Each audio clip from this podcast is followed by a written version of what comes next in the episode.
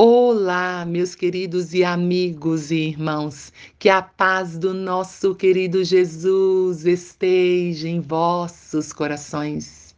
Estamos aqui para mais uma oração de fé e uma meditação na palavra de Deus. Estamos crendo que o eterno Deus tem uma ação direta, específica para nós nesse tempo.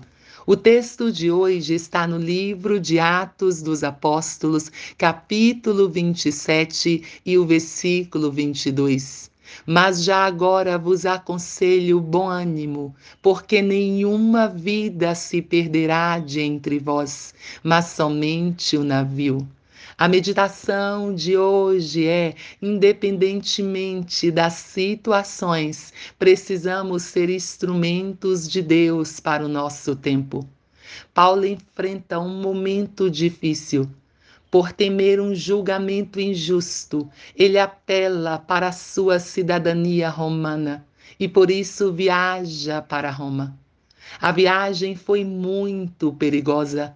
Ele e os outros presos embarcaram em um navio sob a vigilância de um centurião chamado Júlio. A navegação se tornou perigosa.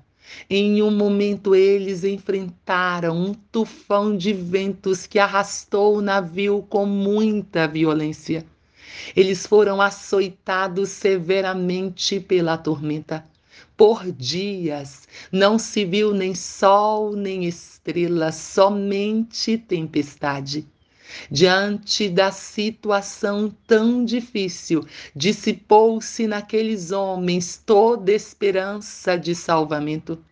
Mas Paulo se levanta como instrumento de Deus e anima o coração daqueles homens. Não importa o quão forte os ventos contrários soprem, nós somos o povo que temos a voz de Deus. A situação que aqueles homens vivenciavam dissipou toda a esperança de serem salvos do coração deles. Mas a voz de Deus era que nenhuma vida que estava naquele navio se perderia por termos a voz de Deus, é nossa obrigação transmiti-la.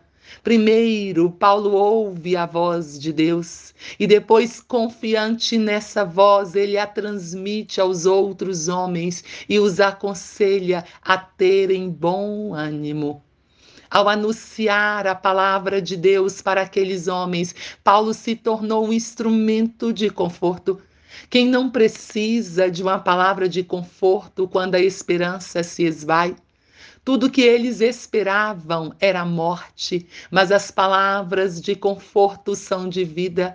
Eles podem se reanimarem, pois há vida para eles.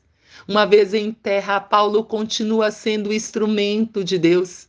Em uma ilha chamada Malta, ele exerce o ministério da intercessão e enfermos são curados.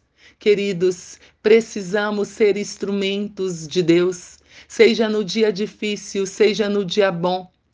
Somos o povo de Deus na terra e é nossa responsabilidade anunciar a Sua palavra.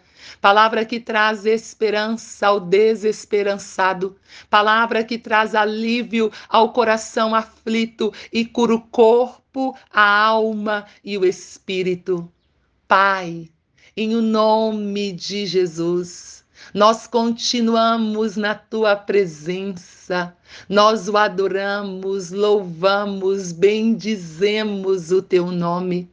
Senhor, reconhecemos, constatamos, Pai, neste dia, que o Senhor tem todo o poder no céu e na terra, que tudo está debaixo do teu controle absoluto, Senhor. Senhor, nós clamamos neste dia pela salvação da humanidade. Pedimos pela libertação dos povos, clamamos pela restauração, pela cura física, emocional, espiritual, Senhor. Senhor, te clamamos por aqueles que estão internados nas UTIs, nos CTIs, nos isolamentos, que eles recebam a visitação do Senhor e o seu milagre, ó eterno Deus. Te clamamos neste dia por um grande avivamento para aqueles que te servem, Senhor. Senhor, te clamamos, Pai, te pedimos uma bênção especial para todas as famílias da terra.